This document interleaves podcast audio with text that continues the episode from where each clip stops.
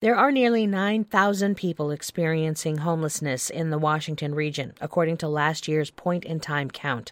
That's an 18% increase from the year before. Volunteers will go out again tomorrow night for this year's count. Monica Harrington is the Director of Institutional Advancement with Pathways to Housing D.C., a nonprofit providing outreach and support for those seeking housing. She spoke with WAMU's Tamika Smith. Your organization is leading the point-in-time count for downtown D.C.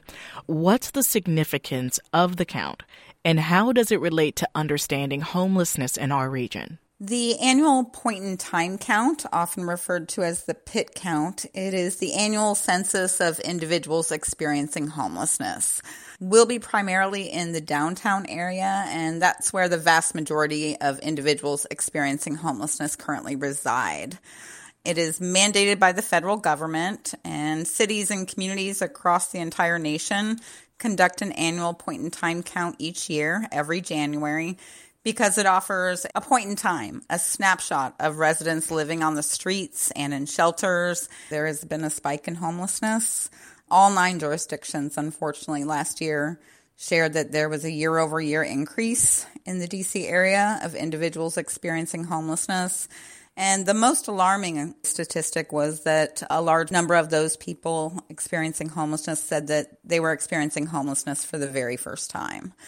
So for the people who are experiencing homelessness for the first time, is there anything specific that points to the reason? There's a lack of affordable housing in our region, and also the resources provided with the COVID relief and emergency rental assistance did dry up.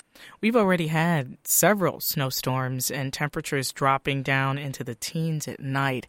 How does the cold weather impact the volume of people seeking your services and their needs? Winter weather is life-threatening for those living on the streets, so we definitely see a spike in the people who need our services and the urgency that is needed. As you can imagine, as the bone-chilling temperatures really gripped the D.C. area and snow accumulated, we had to make an urgent plea for community support and community action, especially as hypothermia. It's a well-recognized consequence of exposure to cold. What you might see from a person is, some excessive shivering, slowed breathing, slowed speech, maybe some clumsiness and stumbling. And especially for those that we work with that have mental health issues, they may have an increased need for support because they don't always realize how the cold is impacting them outside. What are some of those needs? Certainly immediate actions taken in the past week and a half to reduce the risk of hypothermia among those individuals who experience homelessness. District, as part of its right to shelter mandate, does require additional warming facilities, extending shelter hours, warming buses. There are certainly overflow sites. For example, even the downtown D.C. Day Services Center, they stayed open later to provide a place of shelter for those experiencing homelessness. I'm wondering, what steps should our listeners take if they see someone experiencing homelessness in our community? The shelter hotline and transportation to a shelter are available to residents 24 hours a day, 7 days a week.